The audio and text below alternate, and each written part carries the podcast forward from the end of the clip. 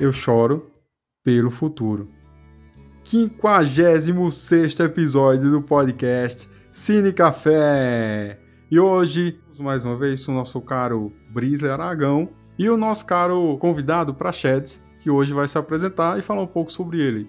Eu nasci, cresci, vi tudo acontecer e estou vendo morrer, porque hoje em dia não existe mais filme que preste. Mas este eu vi. Jovem não sabe de nada. Olá, pessoas! Falar de uma das minhas maiores referências é com certeza uma oportunidade de ouro e tenho certeza que vai ser muito legal esse papo de hoje. You just mind your P's and Q's, Buster, and remember who you're dealing with. Bueller. Ferris Bueller. E hoje voltamos com o quadro O Primeiro da Gangue a Morrer, e analisaremos o filme Ferris Bueller Day Off, do ano de 1986, que ficou com o título nacional de Curtindo a Vida Doidado. Este, que é um longa-metragem do gênero comédia e família, e possui 1 hora e 43 minutos de duração. O adolescente Ferris Bueller, que foi interpretado por Matthew Broderick, possui uma habilidade incrível de matar aulas sem ser descoberto. Com a intenção de fazer o último ato antes da formatura do ensino médio, ele afirma que está doente, pega emprestado uma Ferrari do pai do amigo Cameron Fry, que foi interpretado por Walla Hook, juntamente com a namorada Sloane, que foi interpretado por Mia Sara, e resolve aproveitar um dia de folga na cidade de Chicago. No rastro deles está o diretor do colégio Rooney, que foi interpretado por Jeffrey Jones, determinado a pegá-lo e ensiná-los uma última lição.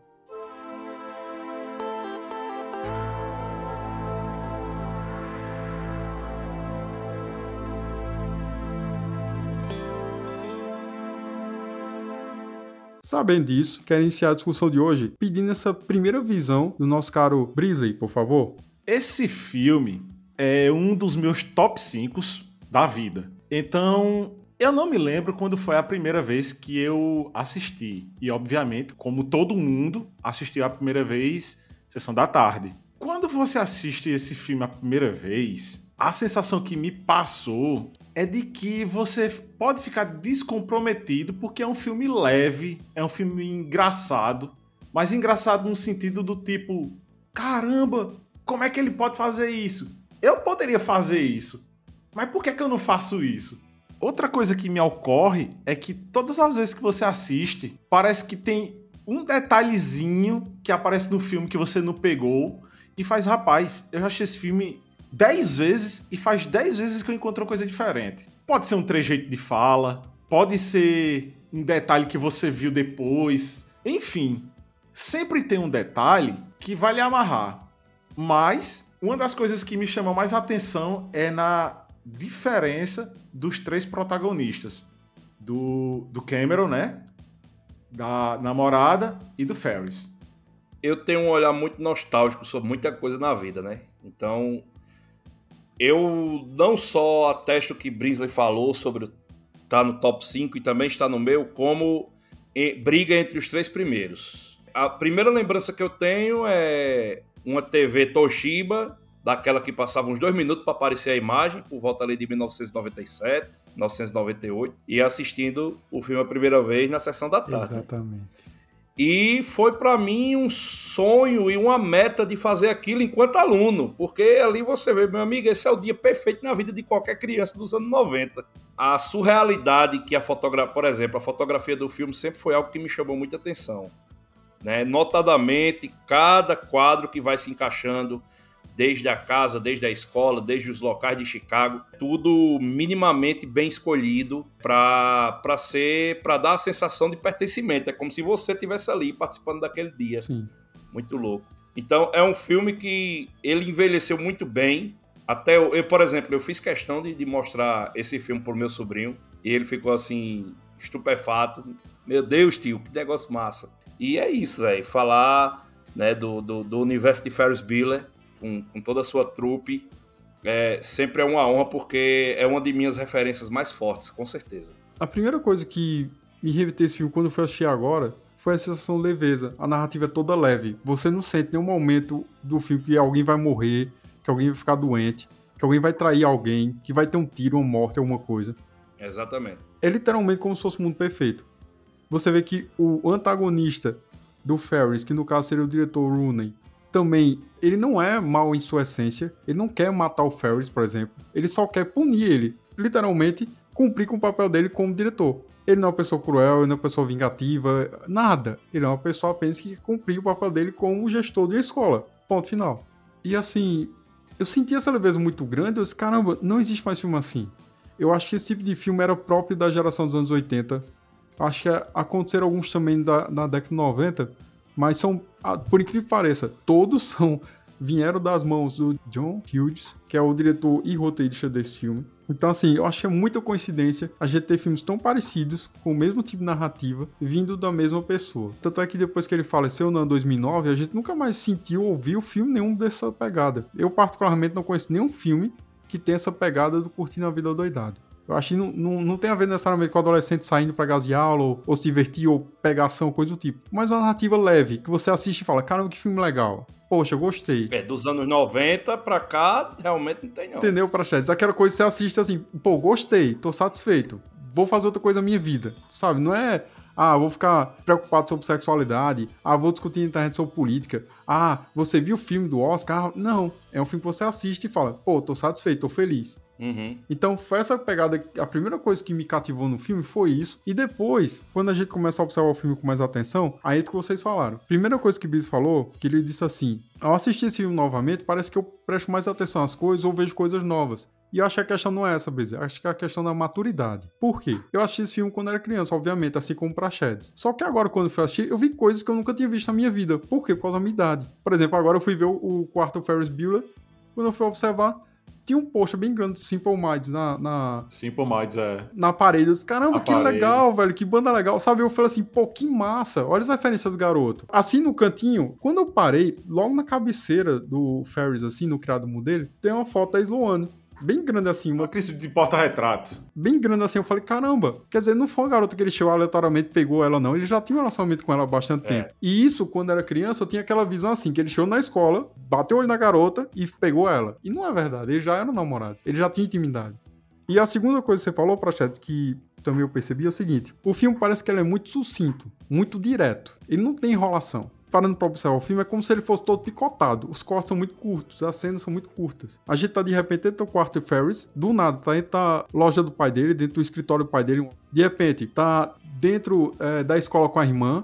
Aí de repente, tá dentro da sala do diretor, você vê os cortes são muito rápidos. São mudanças de, de espaço muito rápidas. Só que eu acho que isso se dá pra Chess, por quê? O filme originalmente, quando foi gravado pelo John Hughes, né? Ele foi gravado e tinha em torno de 2 horas e 55 minutos, eu acho, uma coisa assim. Só que o estúdio achou muito extenso, então mandou literalmente diminuir, reduzir o filme. E o filme ficou ao final com 1,43. Tanto é que durante os créditos finais, a gente vê que ainda tá passando umas cenas no filme, porque aquelas cenas eram literalmente parte da gravação original. E várias coisas, como por exemplo, tem um momento, não sei se vocês perceberam, tem um momento que o Ferris sai com a Sloane e sai também com o amigo, o Cameron. E eles saem de um restaurante, eles vão para casa, etc. Eles estão conversando. E eles estão dentro do táxi. E literalmente o Ferris fala assim: Nós comemos pâncreas hoje.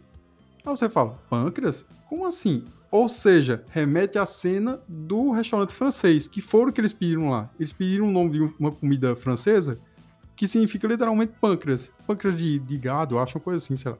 É, pâncreas bovino. Exatamente. Então o que acontece? A gente vê que tá tudo interligado, só que como eles recortaram, a gente não tem muita noção de tudo que tá ali. Como, por exemplo, naquele momento que o Cameron tá encostado num vidro, em cima de um prédio lá gigantesco, ele fala assim: tô vendo meu pai. No roteiro original que tá na internet, ele literalmente vê o pai dele. Literalmente, aquela cena, ele vê o pai dele. Só que aí, como é o corte e tudo, então a gente acha que é só um tipo de devaneio dele, ou paranoia. que ele tá ansioso, né? Aquela coisa toda tá ali. Até porque Cameron é meio, meio estranho, né? Desde o início ele já mostra estranho. Então, ninguém sabe por aí. Mas eu acho que tem ligação com outra coisa também. Hum. O, o, John, quando ele escreve os roteiros dos filmes dele, que não são poucos, são. É, basicamente ele é o pai do, dos enlatadões, né? Dos enlatadões americanos. Não, eu acho que ele é o pai dos, de, de, tipo de comédia romântica adolescente. Acho que a ideia é essa. Ele poderia ser meu pai, na verdade. Enfim, é, ele, ele, uma curiosidade que eu vi a respeito, que eu li a respeito dele, é que o, o, as 50 primeiras páginas do roteiro de Ferris Bueller, Day Off, né, que é o nome original do filme, ele escreveu muito rápido. Tipo assim, ele escreveu tipo em duas semanas. Foi. Então, o filme, por ele escrever muito rápido o roteiro, então ficou muito grande o filme. E o estúdio disse: não, corta aí que a gente não sabe se vai Sim. prestar. E tem Né? muitas cenas improvisadas também, viu, Brizzy? Várias cenas, quando a gente vai pesquisar, foram criadas literalmente pelos atores. Sim. Então, assim, a gente pensa, caramba, que filme rico. O, o filme era tão rico, assim, pela qualidade técnica, tanto do roteiro como direção, como dos próprios atores, que o filme cresceu, assim, exponencialmente. Só que, Foi exponencial. só que né, obviamente teve que reduzir o- a dimensão do filme. Talvez se o filme fosse mais amplo, ele não tivesse essa magia que tem, né? É, exatamente. Porque ele é sucinto, ele é direto. Ele não perde tempo em minúcias. Por exemplo, uma das cenas no meio do filme, a gente vai chegar lá mais à frente, mas eu vou citar logo agora. Só pra citar isso que você tá falando, Prochedes. Tem um momento que a irmã do Ferris, a Jean, ela vai pra delegacia. Ela literalmente é presa por ter feito, entre aspas, uma falsa denúncia à polícia. E a mãe dela vai libertar ela da, da delegacia, né? Aí o que acontece? Ela conhece de repente um garoto que tá lá, bonitão como ela, jovem assim, cabelo assim preto e tal, bem estilo Elvis Presley. E quando É. você olha quem é, Charlie Sheen. Aí você, não acredito. Exato. Charlie Sheen, poxa. O bad boy dos anos 80, né? Pois é, imagina, eu, eu sendo homem heterossexual, se eu chegasse na delegacia e do meu lado tivesse Charlie Sheen olhando pra mim e dissesse assim, trapez por quê, garoto? Me leva pra Malibu com você. S- Sério, velho. Eu quero ir pra Malibu. Só é dizer onde, a, a hora, porque, poxa. E é interessante que ele fala drogas. Você sabe que ele tá preso por drogas e ele tem um aspecto muito drogado, assim. Ele tá com a cara bem ferrada, assim. Tanto é que a produção falou que ele passou dois dias sem dormir, literalmente, pra poder gravar aquela cena. Pra chegar com a cara de quem tava abatido, cansado. E, assim, é interessante que. Naquele momento eles estão ali discutindo, a garota é super rude. A Jean, ela é super rude, assim, é super grosseira. Parece que ela tá irritada com o mundo, com a vida. Ela o tempo todo tenta prejudicar o irmão, atingir o irmão de alguma forma, desmascarar ele, provar que ela é boa. E assim ele fala pra ela: Ó, tu devia cuidar mais da tua vida. E do nada a garota muda da água pro vinho assim. E quando muda a cena, ela tá de repente se pegando. O Charlie Sheen se beijando lá. Aí você fala: O bad boy. Caramba, lá. por que aquela garota tão metódica, tão chata, tão, sabe, careta? Ela mesmo fala que é straight, né? Que ela é careta. Como é que ela é É, tão é. careta e de repente ela tá se pegando com um drogado na delegacia, pô? É o bad boy. Só que aí o filme não vai explicar. O filme não vai se deter a isso, não vai explicar Exato. o porquê da contradição. Não, segue em frente. Segue o jogo. Essa questão, né, de, de ah, os dois estavam se pegando. Véi, mas faz todo sentido. É, a- é a adolescente revoltada dentro de casa que acha que os pais protegem o irmão em demérito dela. E de repente ela é presa, é detida, na verdade, né? É, e tá lá e vê o cara e trata mal, mas de repente, meu irmão, esse cara é a referência do que eu quero, velho. O cara é, É. não tá nem aí pra P nenhuma, não tá nem aí pra nada e, enfim, acaba rolando. E vo- você vê que é uma cena tão sem sentido, assim, tão louca, que ela vai saindo da delegacia depois que ela beija o Charlie Sheen, e ela sai toda despombada, assim, meio que rindo, assim, ah, e sem jeito e sem saber falar. E ele fica olhando assim pra ela, tipo, essa menina tá doida. É, What the fuck? E a mãe dizendo, vamos, filha, vamos, Jean, vamos, Jean. E ela, ah, e rindo assim. É, exato. Eu falei, caraca, velho, que cena nonsense. Você sabe de quem eu lembro? Você sabe de quem eu lembro dessa irmã de Ferris? Da irmã de Doug Funny, a que é cineasta. Sim, estão- sim. É, Pra Manese. Não, é, Pato Manese não. Pato Manese é a namoradinha dele. Sim, eu sei quem é, eu sei a quem que é. é. cineasta, ela é cineasta, É. né? Judy, Judy Funny, alguma coisa assim. É, Judy, é Pra- Judy. Pra mim, é, é a, é a visão perfeita É. pra comparar a irmã de Ferris aí. É a irmã de Doug.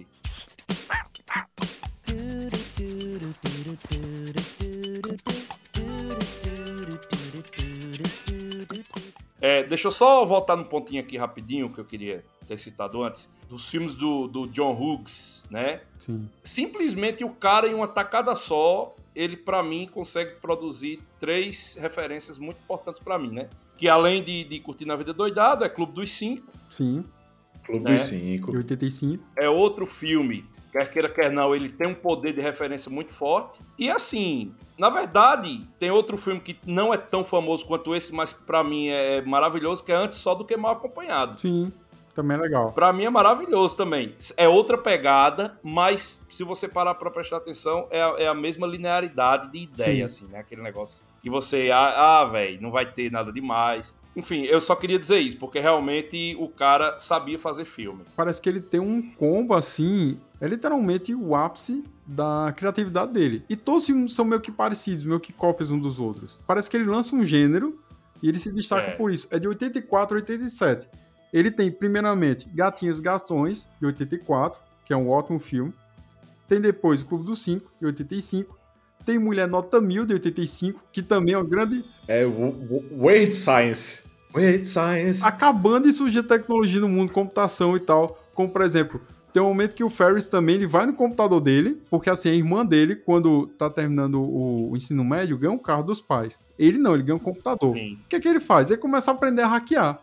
Aí ele vai, nos, exato. ele vai no, no programa da escola e hackeia o número de fotos que ele tem, que cai de 9 para 2. E é ao vivo, é a mulher É olhando. muito É massa, a mulher olhando e o cursorzinho lá apagando de 9 para 12. E assim, só, só a título de mérito, eu gostaria de dizer que a- o, meu, o melhor filme infantil, digamos assim, de toda a minha vida se chama Esqueceram de Mim, que não é de John Sim. Hughes, mas o roteiro é, É dele. dele. O roteiro é dele. Exatamente. A direção é de Chris Columbus, mas o roteiro É é, dele. dele. Então fica o mérito aí também. Se você olhar esse filme Mulher Nota Mil, é como se fosse trazendo essa ideia nova de tecnologia, de inteligência artificial. Então, assim, esse filme é maravilhoso. Aí temos depois A Garota Rosa Choque, de 86, e temos também um filme que é bastante desconhecido até, talvez vocês não saibam qual é, mas é como se fosse uma cópia de todos os outros que eu citei anteriormente. Alguém Muito Especial, do ano de 87. Esse filme é muito bom. Eu nunca vi, não. Esse eu nunca vi, não. Eu recomendo, assistam. Esse filme é muito bom. E além de esquecer de mim, né? Que ele trabalhou também como roteirista. Então, assim, você vê assim que de 84 até 90 é como se fosse um combo artístico, assim, altíssimo. Em que ele lançou mais de um filme de alta qualidade no mesmo ano. Não são filmes assim que você assiste e esquece. Ah, ah, é bonzinho, passei a tarde assistindo. Exato. Não, são filmes que você assiste e fala, caramba, que filme legal. Que filme, assim, que retrata bem a geração de 80, que retrata bem aqueles dilemas que a gente tinha naquela época, de como chegar na garota, como você conseguir sair com a garota, que é a mais desejada da escola. A garota que você de repente tá apaixonado, é de repente afim do cara que é o grande atleta da escola. Então, aqueles dilemas que todo mundo tem quando adolescente, todos esses filmes meio que eles trazem de forma muito bonita, muito especial. Não são filmes que têm verdade. sexualidade aflorada, não tem adolescentes ou garotas nuas. É a resenha. Ele tem a resenha. Nesse filme mesmo do Ferris, é interessante que o Matthew Broderick já tinha mais de 20 anos de idade. O próprio Alan Hook, ele já tinha 28 anos de idade. A única que tinha idade próxima realmente da personagem era a Mia Sarah, que tinha na época 18 anos. Então, Sim. se você olhar todos aqueles garotos, o filme já eram adultos, se passando por adolescentes, se você não assiste o filme dizendo assim, cara, não tá legal, isso não tá bacana. Não, a caracterização deles, a forma de se vestir, a forma de falar, os trejeitos da época, você fala, realmente é um adolescente. Você não fica dizendo assim, pô, não tá colando isso, não tem nada a ver. Então, eu acho que esses filmes aqui, o John Hughes é um roteirista maravilhoso, diretor também excelente. Nos anos 90 a gente tem outra leva de filmes muito bons, infantil juvenis, Beethoven, todos aqueles filmes meio que de. de- aqueles filmes passados na SBT, filme família. Beethoven ele é, ele é roteirista também. Beethoven, Flubber, que é com um filme muito bom com Robbie Williams. É, eu gosto de vários, vários. Então, assim, a gente pensa, como é que esse cara tem esse tipo de criatividade tão aflorada? Como é que, tipo, ele não conseguiu criar filmes de terror, filme de ação, filme de. É como se ele fosse especialista em- filmes infantil-juvenis que traz essa temática do adolescente se tornando homem, se tornando adulto, enfrentando dilemas. Aquela briga da garota bonita que tem que escolher ficar com o cara cafajeste ou com o cara bonzinho. Então é muito legal isso. Esse imaginário lúdico é muito aflorado nesses filmes. Na minha opinião, é o que torna essas obras tão boas, tão importantes. Mas eu acho que esse tipo de filme tá morto. Esse tipo de filme nunca mais vai acontecer. É porque assim, Não, não tem a ver com a geração, Praxedes, dos anos 80 ter morrido, não é isso. Mas esse tipo de visão lúdica do, do mundo, dos relacionamentos infantis a gente não tem mais. A sociedade hoje não preza por isso. eu não sei se morreu, mas eu colocaria quase como impossível. Por quê? Tudo hoje, eu, eu sempre coloco muito, inclusive eu discuti sala de aula com meus alunos quase sempre. Essa questão ligada à tecnologia ela acaba influenciando no filme. Porque Sim. hoje você não vai ter mais o cara pegando um telefone daquele com fio e discando para casa do amigo. Passando você não vai ter mais é, essa questão do contato direto com a pessoa, você já vai ter uma mensagem mandada por WhatsApp, Sim. uma foto, uma foto no Instagram. Então, esse tipo de coisa, ele acaba tirando o brilho. É, porque a acontecência daquela coisa toda ali era justamente a forma natural de agir. Sim. Tipo, eu vou agir com o que eu tenho aqui, é pouco, mas eu vou conseguir. Hoje não, é tudo muito fácil. Pronto, vou dar um exemplo. Príncipe Nova York 2. Pô, eu fiquei decepcionadíssimo. Sim. Decepcionadíssimo, porque você vê o primeiro filme e tem é. uma puta referência tem. de Nova York, daquilo Sim. tudo, e de repente não, muda tudo. Então, assim, é, é, é, eu acho que do que você está falando eu consigo pegar essa análise. De que eu é acho... muito difícil porque a sociedade mudou, os tempos são outros e não tem mais essa, essa visão da coisa acontecendo naturalmente. É tudo muito meio que tecnológico. Você estava querendo dizer assim que os relacionamentos se tornaram muito artificiais, é muito Isso, ligados a tecnologias, né? Eu Exato. acho que eu, eu, acho que eu tô sentindo isso, você tá falando assim. Por exemplo, no filme, acho que mostra bem isso. Tem uma hora que o Ferris liga pro Cameron e fala assim: se arruma que a gente vai sair hoje. Eu tô gazinhando aula. Aí o Cameron fala, eu tô doente, eu tô doente. Aí ele fala, vamos, cara, levanta aí, pega teu carro. Eu não tenho carro. Pega teu carro e vem buscar. Ele fala, não, eu tô doente, eu tô doente. Passa um tempo, ele fica bem uns 20 minutos no carro discutindo. E, e, vai até o, o Ferris. Então você olha assim, se fossem dias atuais, nunca que aconteceria isso. Meu irmão, esses meninos de hoje não sabem o que é comprar uma fita cassete e gravar a música que o cara tá esperando, não. E, e girar, girar com a canetinha. Exatamente. O cassete. Assim, esses moleques iam mandar assim no WhatsApp assim: Ei, cara, vamos sair. Aí o outro não ia responder, não ia aparecer a setinha. Pronto, ele já desistiu. Exatamente. Acabou, acabou aí. Não tem mais relacionamento nenhum. E se eu olho pra Blizz e digo, meu irmão, esse velho esse véio gravou muita fita. gravei, gravei fita de sapo. Vendia. Não é à toa que Curtindo a Vida Doidado, de 86, né? Ele é um filme que, veja só o tempo que ele foi gravado. A audiência dele no Rotten Tomatoes é de 92%. Esse tempo todinho, 40 anos passou, o filme ainda tem uma nota de 92%, com 7.8 no IMDb. Ou seja, a gente não está falando de uma obra que envelheceu mal. E nem de uma obra que envelheceu bem. Porque se brincar, essa obra nem envelheceu. Nem envelheceu. Eu falei que ela tinha envelhecido bem, mas eu, eu retiro o que eu disse, levando em consideração o que você falou agora. Eu acho que não envelheceu, não. Porque, é. porque, porque assim, é como o Thiago falou, pô. Não vai mais existir. É como vocês estão conversando aí. Não vai mais existir um filme desse tipo, porque o lúdico, o tipo lúdico desse filme não entra.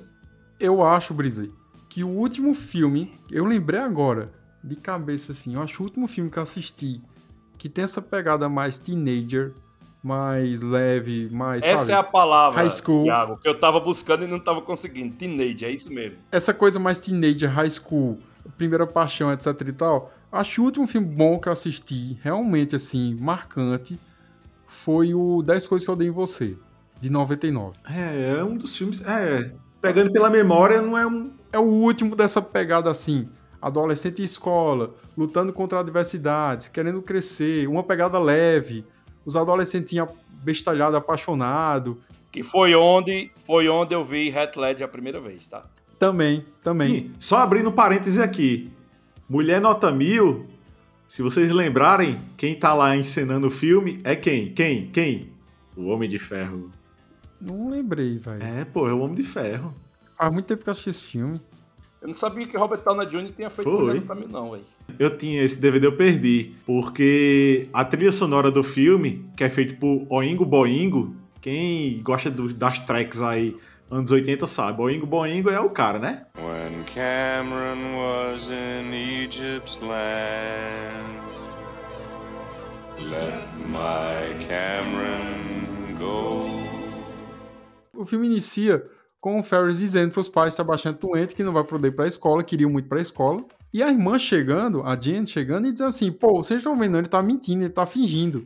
E o Ferris assim: ah, tô doente, tô com febre, não sei o quê. E os pais vão trabalhar. E ele fica lá. O que acontece? A primeira coisa que o moleque faz é ligar pro Cameron e dizer: Cameron, vamos sair, a gente vai dar um rolê na, na cidade e tal. A gente tá em Chicago, poxa, e tal. E o Cameron: não, eu tô doente, eu tô depressivo e tal. Então, o que acontece? Depois daquele momento inicial, ele tenta ligar para amigo, para sair com o amigo, para poder gasear com ele. E o amigo, a gente percebe que tem problemas seríssimos de autoestima, de socialização. Ele é um cara antissocial. Então é como se a gente tivesse dois protagonistas agora que são antagônicos. Um é totalmente good vibes, é um cara alegre, divertido, pra frente, espontâneo, extrovertido. E o outro é totalmente passivo, introvertido, fechado, antissocial. Então a gente percebe que são é, o Yin e o Yang convivendo de forma teoricamente harmoniosa. E aí aparece uma terceira pessoa que seria a namoradinha, seria o motivo, vamos dizer assim, maior do Ferris Gaziar, seria a Sloane, a namoradinha dele. Então, a gente percebe que esse triângulo, entre aspas, amoroso, que é criado, ele é muito bem criado, muito bem desenvolvido, porque eles têm uma coisa em comum, que é a escola, que é o tédio, que é as obrigações diárias de um adolescente, e eles querem fugir daquela vida deles de, de regras, de dominação, uh, de família também. A gente percebe que o Ferris, a gente não sente que ele tem um tipo de problema com os pais. Ele é muito bem criado. Os pais dele gostam muito dele, são muito carinhosos. A, a irmã também, teoricamente, gosta muito dele, apesar de estar chateada com ele no dia da, do gaseamento, né? Mas o nosso querido Cameron não. Parece que tem os pais totalmente ausentes. Parece que os pais são separados. Aliás, eles estão querendo se separar, né? Ele fala que os pais não se amam, né, Praxedes? Uma coisa assim, né? É, é ele, ele, ele, é meio que é, boicotado pelos pais, né? É... Ignorado. Ignorado. Ele, ele tem problemas, Ignorado. ele tem problemas em relação à família. E a gente percebe assim, são duas coisas totalmente antagônicas. Enquanto que um, a gente tem os pais totalmente presentes, amigos, né, confidentes, o outro é totalmente distante, estranho, afastado. Então, assim, é legal porque a partir desse momento, o que acontece? Aí o nosso querido Ferris, ele tenta lutar para fazer com que o Cameron entre com ele no projeto de tirar a Sloane da escola. Lembrando que ele fala que não tem carro, porque obviamente ele escolheu um computador dos pais. Sim. Ele não tem carro, então ele precisa do amigo por causa do carro do amigo, que é uma lata velha. E assim ele fala, na cara dura no telefone, ele fala: "Olha, teu carro é uma porcaria mas eu sinto inveja de você. Eu, pelo menos, queria, eu queria ter um carro desse, nem isso eu tenho. Ele fala assim, uma coisa do tipo, né?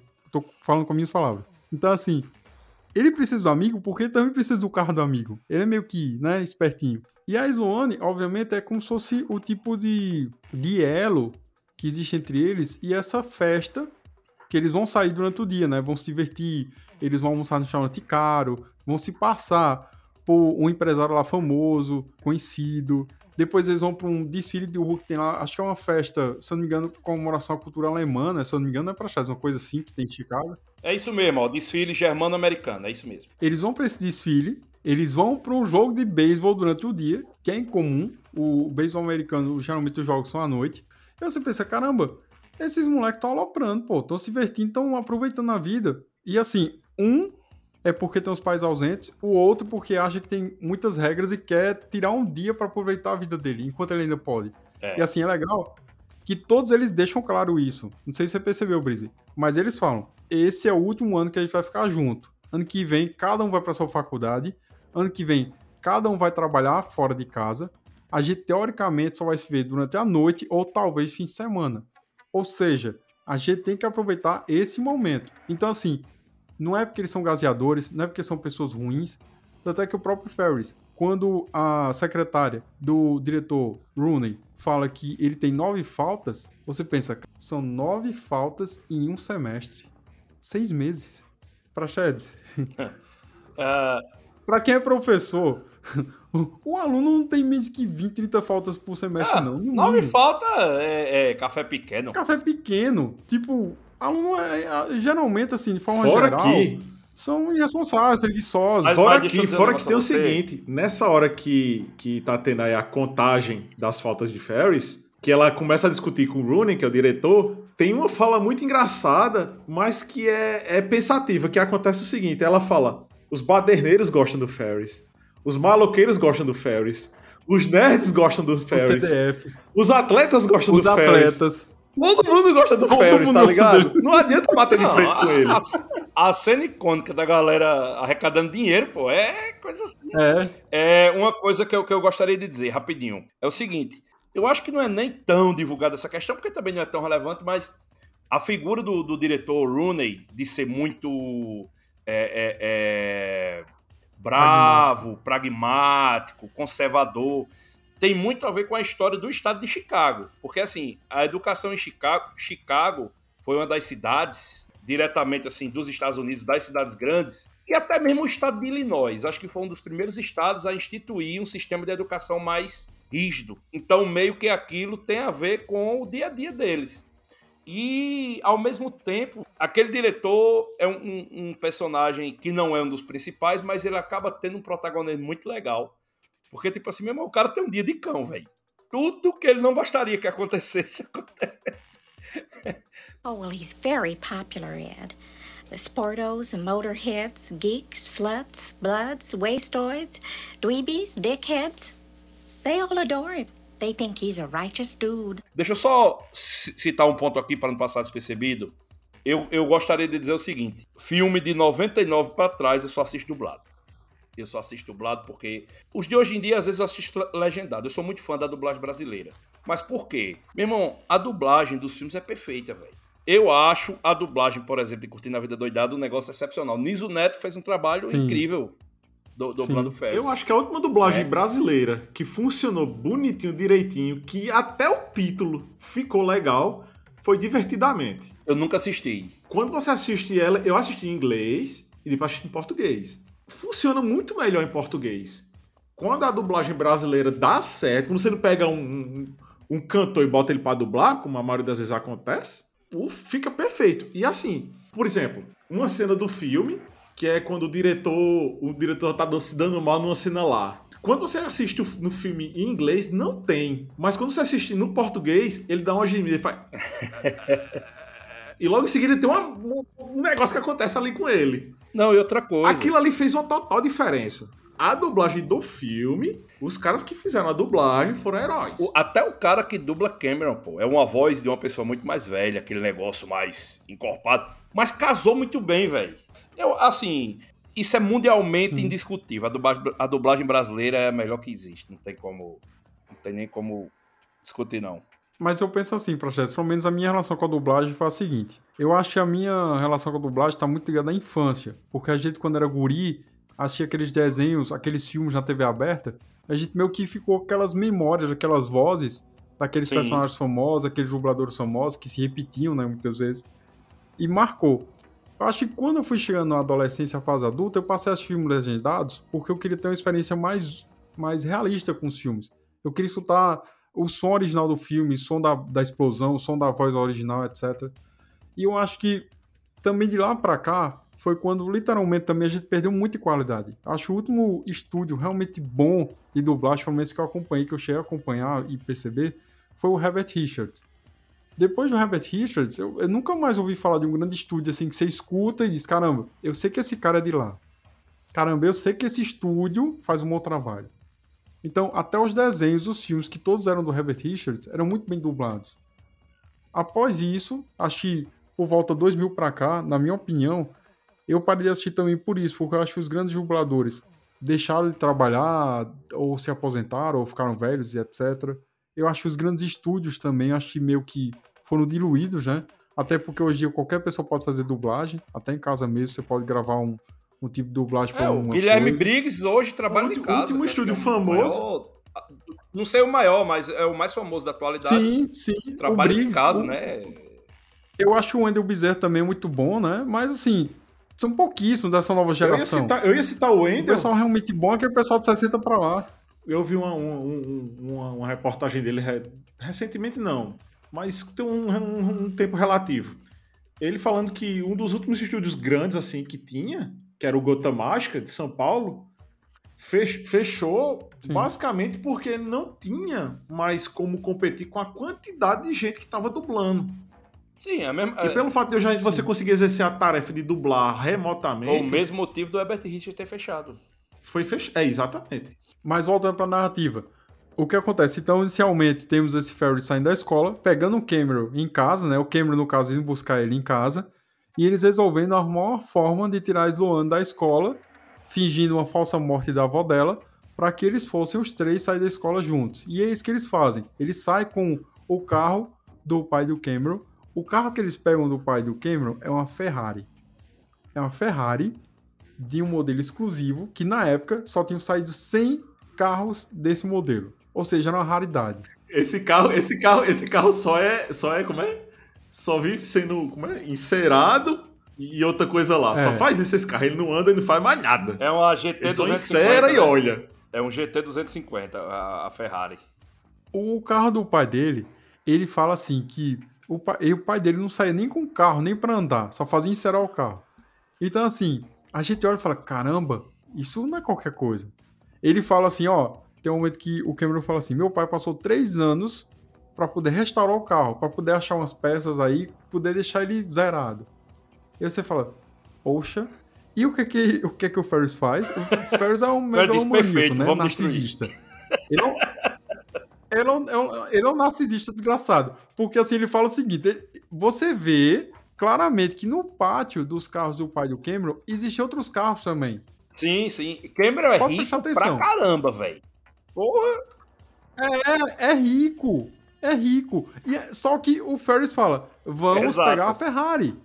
Quer dizer, poderia pegar num carro mais barato, mas não Exato. pega logo a E- Ferrari, e, que é o tipo mais assim, caro. Bota pra torar, Não, e né? a Ferrari é a Ferrari, porque o pai de Cameron gosta mais de Ferrari do que de Cameron, né? E aí eles saem nesse carro, vão pegar a Sloane na escola, e você pensa, caramba, que adolescentes aloprados, pô. Que adolescentes sem noção, pô. Os caras não têm noção de, de nada, assim, de, de preço das coisas, Qual é o de respeito, de... né? Não tem. É, de nada, cara.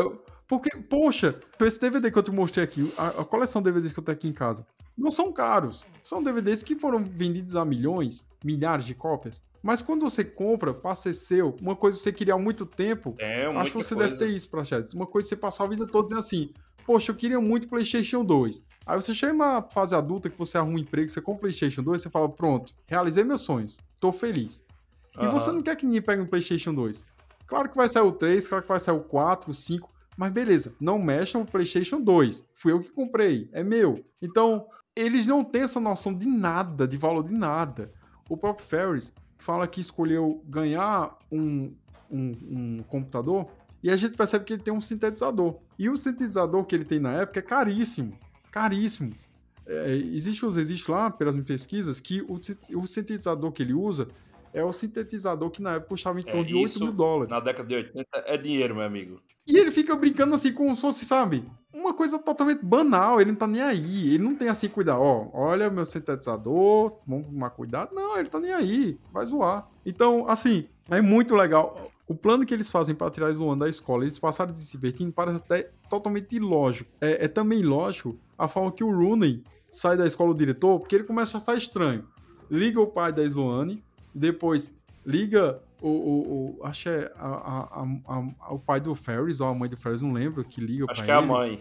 Todo mundo ligando, assim, claro que são eles se passando pelos pais, sim, né? sim. E todos mentindo e ele diz assim, não, isso é tudo mentira, eu vou na casa dele, eu quero ver se ele tá doente. Tipo, é, isso não tem lógica, você parar pra pensar. Não tem lógica, o diretor não vai fazer isso. E além do mais, E, não, e, em- só. e em Chicago, uma cidade gigantesca. mil- milionária em termos de, de população, né? Sim, não, Milhões de pessoas. E assim, na escola ele mesmo fala que a escola dele tem mais de 1.500 alunos. Olha a quantidade de alunos que ele tem na escola se preocupar, ele vai se preocupar só com um? Claro que não. Então assim, você vê que são situações totalmente fantásticas, porém divertidas. E assim, uma coisa que eu achei legal também nisso é que é o seguinte, ele sai para procurar o Ferris. Qual é o primeiro lugar que ele vai?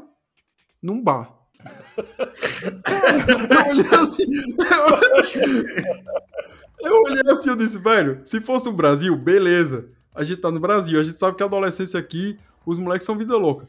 Mas nos Estados Unidos, velho, o moleque classe alta, os moleques tudo com grana no bolso, ia pra um bar, bicho. O que, que um moleque adolescente tá fazendo um bar, velho? Não tem história É de bebida, de- na família não tem. Aí ele Se chega fosse no no, ne- nessas lojinhas de, de, de videogame, da, daquela Sim, máquina lá, sim, de, de, fliperama, né?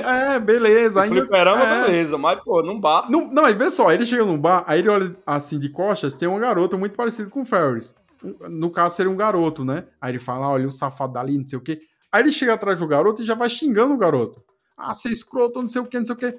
Quando ele olha assim com mais atenção, quando vira é um sapatão, pô. A mulher olha assim pra ele e fala assim, você olha assim, o jeitão dela de macho. A mulher pega assim, taca refrigerante da cara dele, aí ele olha assim com cara de bunda. Que coisa sem noção, velho. Como é que você vai num bar procurar um adolescente que tá na escola, Chega no bar, você encontra uma garota e confunde ela com um garoto e começa a xingar ela, tipo, coisa sem lógica. Ele diz assim: Eu vou enfiar uma coisa no teu rabo, né? Uma coisa que ele fala, né? Uma coisa bem agressiva e pesada, né? Eu vou enfiar um negócio no teu rabo. Eu falei: Caramba, velho, que cara sem noção, pô. Tipo, um diretor nunca faria isso, pô. É, assim, é, é... Uma coisa que eu acho legal também, velho. Os sons que Ferris emite, né? Direto do, do, do equipamento dele lá. Do sintetizador. É muito legal. Sintetizador. E depois a quantidade de doenças, assim, completamente. Full aleatório. Absurdas, é aleatório. Né? Não, o cara não teria. Um ser humano ali não teria 30 minutos de vida, não, com aquela ruma de coisa, velho. Prachado, tu sabia que aquele sintetizador que ele faz, aqueles sons que ele faz, são todos programados. Ele escolheu um por um para cada tecla, pô. Não existe um tipo de. Não existe um efeito dizendo assim, efeito de vômito. Não existe. Então, cada som daquele ele programou para fazer uma nota musical, pô. Você vai falar assim, cara, Exato. que cara louco, bicho. tipo, o moleque. É um negócio assim absurdo. Absurdo, véio. o moleque assim. É o, o mastermind da criminalidade juvenil, tá ligado? Escolar juvenil. o legal, o legal é que, é que acontece. Eles faz a trama todinha, pega Cameron, pega a namorada, pega a Ferrari e, e se dando no meio do mundo. Aí vão pro centro. Quando chega no centro, eles vão deixar o carro numa garagem. Ai. Que os, os caras, os, os motoristas da garagem já bota pra torar na Ferrari. Quando chega na garagem, quem, quem atende ele é um latino, velho. É um latino e diz assim: vou ficar com seu carro, relaxa. Meu irmão, tu vai deixar teu carro na, numa Ferrari na mão de um latino, velho. Dos Estados Unidos, em pô. Chicago. Meu irmão, tu tá doido, bicho. Aí, engraçado, o que que acontece? Eles passam o dia fazendo coisa. Vão num canto, vão no outro, vai no restaurante e não sei o que. Aí tem um desfile e tem tudo. Na volta, eles pegam o carro e vão para casa. E só, e só percebe o seguinte: opa, a quilometragem. A gente andou isso tudo. A gente não andou isso tudo. Não, não. Como é que a gente pode ter andado 400 quilômetros? Aí tem o surto de Cameron. É. Meu Deus do céu. Meu pai só faz inserar esse carro. É, e olhar. E inserar. E olhar. Muito absurdo é o que eu tô dizendo. Pô, meu pai gosta mais do carro é, do que de mim, velho. Meu pai gosta mais do carro do que de mim. Não, voltando um pouquinho, voltando um pouquinho, uma coisa sem lógica. Qualquer homem racional, maduro, que passou dos 30 anos de idade, que possui um veículo próprio, ele tem essa noção. Você tem lá seu carro caríssimo, caríssimo, não é um carro de 50 pau, não, é muita grana. Aí você chega no estacionamento no meio da rua, viu, Brisley? Naquele lava-jato lá, podrão. Aí você assim, tu guarda meu carro por 5 reais, eu vou dar uma volta ali no shopping. Tu guarda por 5 reais. Tu acha que o cara vai guardar por 5 reais? Meu amigo, o cara com cara de bandido. Bicho. Uma Ferrari. Pelo amor de Deus, bicho.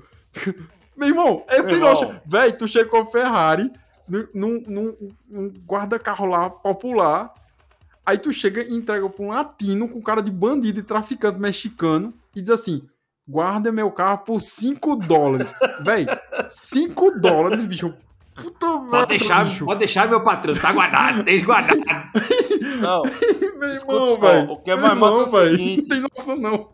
Olha, olha como, olha como o Ferris era foda. Logo depois que, ele, que a parte do carro, tá ligado que ele passa, eles passam em frente ao estádio de sim, futebol sim. americano, né? Ou é de, de beisebol? Acho que é beisebol, acho que é beisebol. É do Chicago Cubs, alguma coisa assim. No letreiro do, do estádio tinha lá, Save, Save Ferris, tá ligado? É, velho totalmente surreal. O moleque liga pra escola e fala assim. Ferris liga pra escola e fala assim, pra um garoto lá do, do, do futebol americano, que você vê para o colete dele. Fala assim, cara, tô doente. Aí começa a apertar no sintetizador. Aí o moleque. Caramba, ele tá muito doente. Aí passa o colega assim: olha como ele tá doente. Aí você, caramba, ele tá muito doente mesmo. Aí ele começa a chamar. Ele vai morrer. Aí o camarada bota um adicional. Ele tá morrendo ele vai chamando vários garotos da escola e todos vão dizer a mesma coisa. Caramba, ele tá muito doente, ele tá muito doente. O que acontece? Do nada, os caras fazem uma campanha nacional, pô. O pai do Ferris tem uma hora que tá no táxi, que tá no táxi ao lado do, do táxi Ferris, do Cameron e da Sloane. Ele tá, o velho tá com o jornal na mão, já sai a reportagem do jornal. Vamos ajudar garoto, não sei o que, arrecadando dinheiro e tal. Falei, meu irmão, velho. Os caras dizem que o moleque tá com doença no rim, que tem que trocar o rim, que custa 50 mil dólares os moleques começaram a cada dia na escola. Eu falei, meu irmão, velho, que galera doente, bicho. É. Tem um. Eu não tenho certeza, mas acho que aparece é, até um não, balão, é, é, um negócio assim. É tipo aqueles balões Ferry, que né? geralmente tem naquelas antigas. É como, como se fosse empresas que guardam cereais. É, cereais. Indústria, né? De- cereais, uma coisa assim. Indústria. Aí eles têm um tipo de cúpula bem grande, que às vezes usam com outdoor. Aí tem um nome assim, Save Ferris. A irmã dele olha assim. Eu falei, Save meu Ferris. irmão, bicho. Todo mundo na cidade. A- Meu irmão, É, a, o- a mãe da Jane vai no, no- na delegacia tirar ela, que ela tá detida, né? Quando chega lá, o próprio delegado fala: Olha, manda um abraço pro Ferris, espero que, ele, espero que ele fique bem. Como é que pode, bicho? A mãe disse, pô, bicho, como é que esse bicho sabe que meu filho tá doente? É, é, Ferro diz assim, rapaz, é, naquelas horas que ele olha pra câmera e, Quando fala ele quebra a, com a a gente, né? quarta parede. Quebra a quarta É. parede. É, exatamente. Aí ele diz, rapaz, eu já inventei tanta doença que na próxima eu vou ter que vomitar um pulmão. É, é legal, esse também foi legal vocês falarem isso, porque assim, achou o primeiro filme que eu vi a quebra da quarta parede, que eu me lembro assim. Era muito guri, eu lembro claramente disso assim. Eu acho. Não, não lembro de filme anterior que tem essa quebra da quarta parede. Foi o primeiro que eu assisti. Acredito E acontece seja. nas primeiras cenas, já quando ele tá tomando É. banho, ele faz um moicano aqui assim. É. Não, a frase, a frase, a frase que é chave do filme, né? Se você não parar pra curtir a vida de vez em quando, ela acaba passando Exatamente. muito rápido, né? Exatamente. É, Sabia, que- sabia que nessas cenas do começo ali, quando ele tá tomando banho, se arrumando, que ele. A câmera pega um- um- uma cena de fora. Ele olha assim pra janela, pra quebrar a quarta parede de novo, e tem um esquilo pendurado no fio. Aquele esquilo que tá pendurado no fio foi treinado pela equipe pra estar ali na hora que ele virasse. Sabia dessa? Olha depois no filme pra você ver. Tem um esquilozinho que fica pendurado no fio. Ele aparece ali propositalmente. Bueller. Bueller. Bueller. Bueller. Eu fiquei pensando uma coisa que eu achei muito interessante.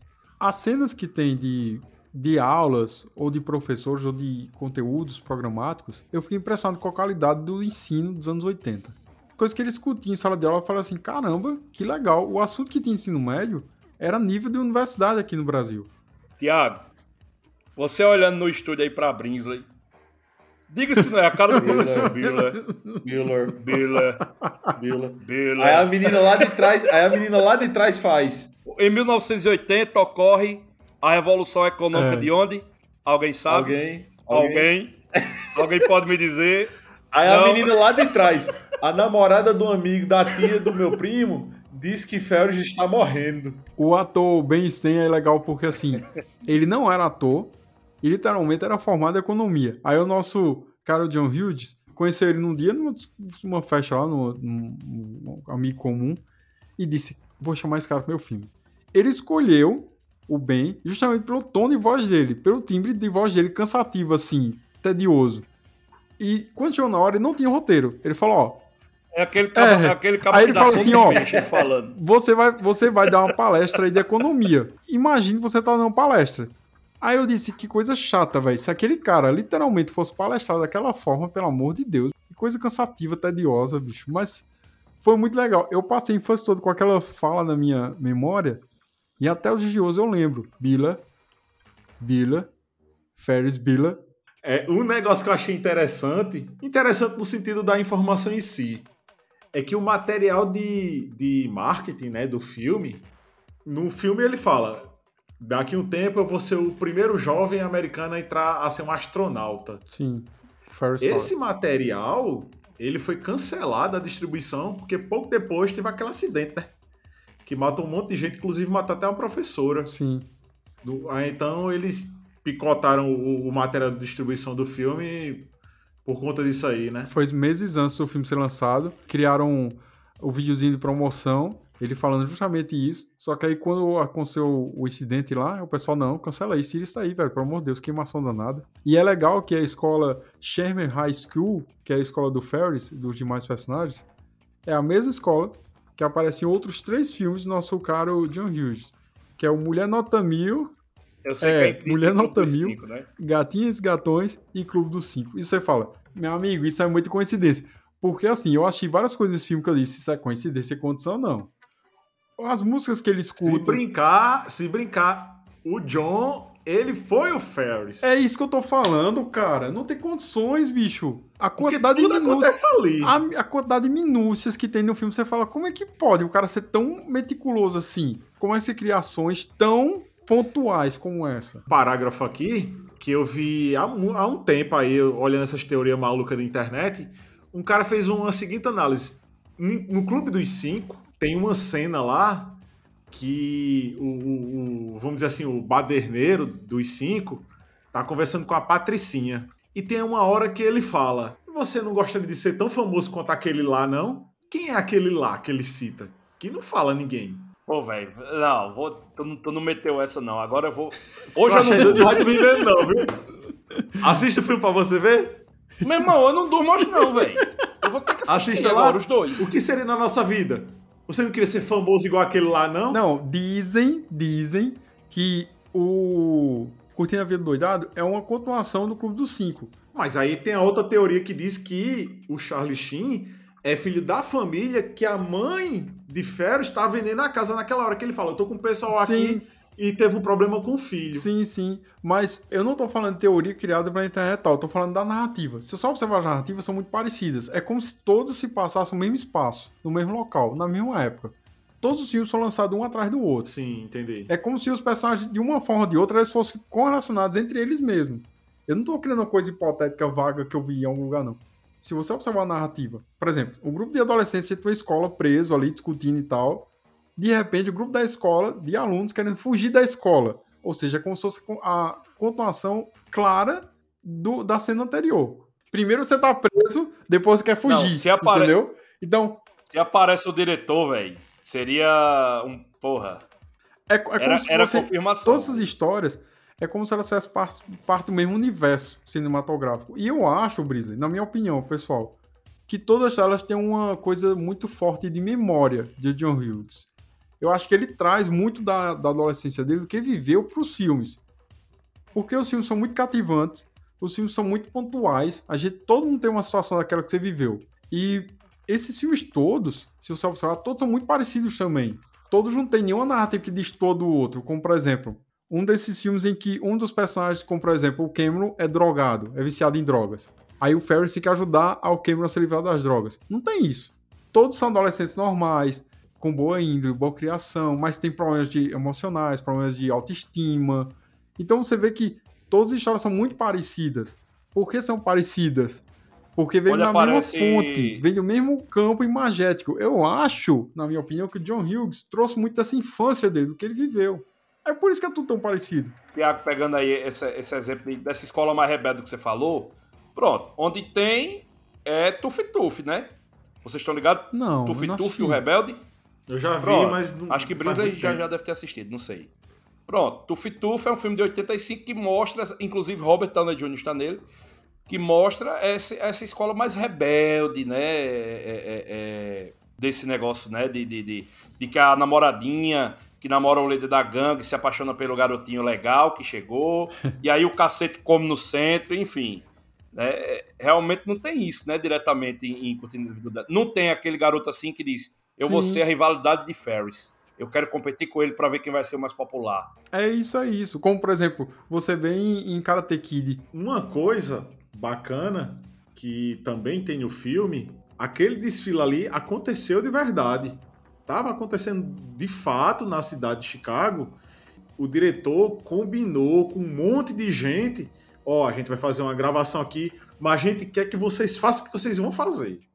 Pra Ferris entrar no meio da festa e um monte de gente que ficou sabendo quis participar, participou do desfile, fez aquilo tudo acontecer, aquilo de fato aconteceu.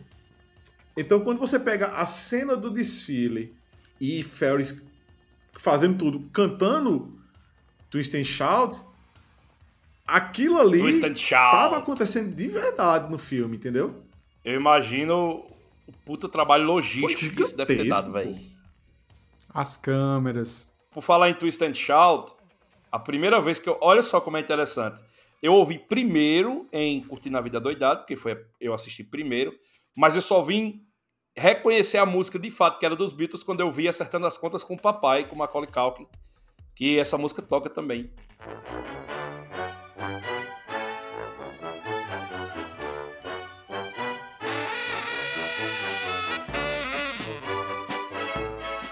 Chegamos à parte que separaremos os alunos faltosos dos alunos aprovados.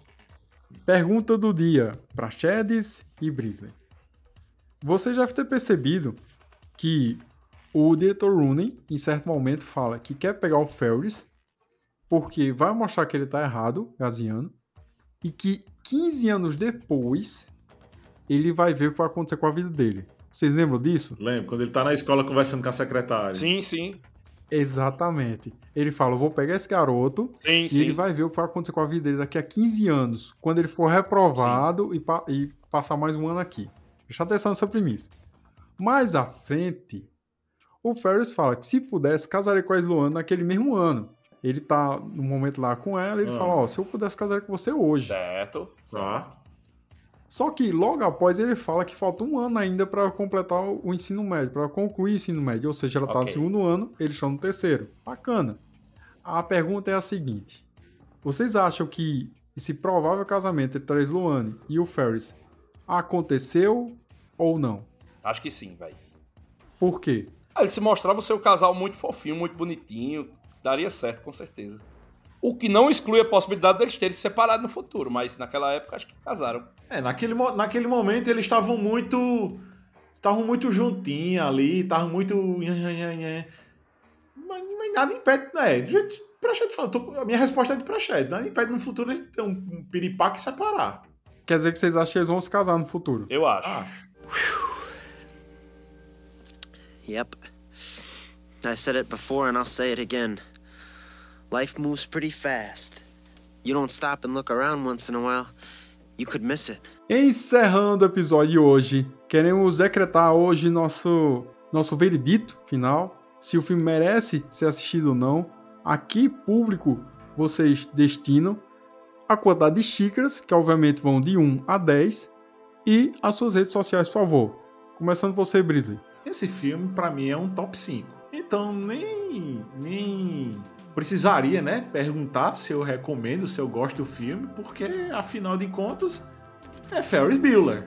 Praxedes, você, seu veredito final, por favor. Pra mim, um filme indispensável pra qualquer pessoa que gosta de cinema. Acompanhe o meu amigo relator Brisley. Indiscutível, velho. É maravilhoso. Brisley, você, quantas xícaras? 10 xícaras. Pela primeira vez no podcast, viu? 10 xícaras. Com certeza. Bem, eu também vou dar 10 xícaras, porque eu acho que é um filme maravilhoso. Assim, não é um filme emotivo, que nos faz refletir a vida, coisa do tipo. É literalmente um filme pra você sentar num domingo à tarde ou num dia de folga qualquer e assistir com a sua mãe, com seu pai, ou com sua namorada, ou com seus amigos. É um filme leve, agradável. Então, assim, eu também dou 10 xícaras tranquilo. É um dos melhores filmes que eu achei na minha vida. Eu acho até agora, acho que eu dei 10 xícaras pra mais dois ou três filmes aqui. Não, achei no máximo dois filmes, um ou dois. Um de cara que eu lembro assim de esse filme também marcou muito foi a lista de Schindler. Acho que eu dei 10 xícaras na época também. E eu acho assim, pessoal, que nessa pegada desse filme de Curtir a Vida Doidada, acho que eu lembrei assim. Acho que o único filme que realmente marcou, que eu disse, caramba, é um filme que eu quero assistir, que eu recomendaria a qualquer pessoa, seria A Felicidade Não Se Compra, do ano de 46. Já vi. Passei em sala de aula. Inclusive, tem uma cena pra mim que é incrível desse filme, velho. O filme com o James Stewart.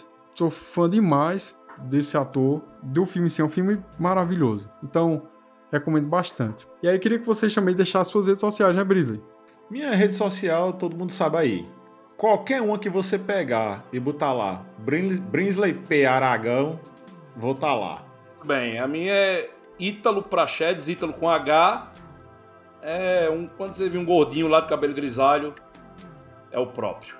Pessoal, queremos agradecer mais uma vez o nosso patrocínio NBW Host, que nos últimos episódios fomos bastante relapsos, não agradecemos a ele, não citamos ele, e isso foi um erro nosso, pedimos desculpas.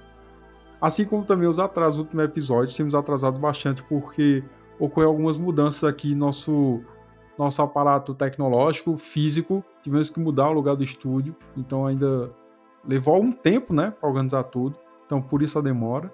E de qualquer forma, queremos agradecer a audiência de vocês. Querem pedir que vocês também recomendem-nos a outras pessoas. Precisamos de que essas boas indicações sejam passadas adiante. Se algum filme pode transformar a sua vida, que você também possa transformar a vida de outras pessoas, assim como nos tem transformado.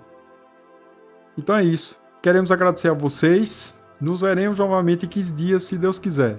Que Deus vos abençoe.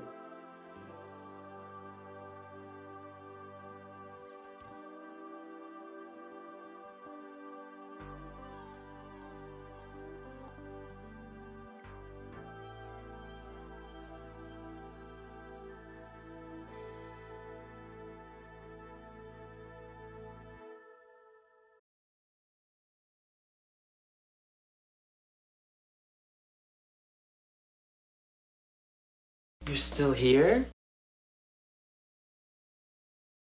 It's over. Go home.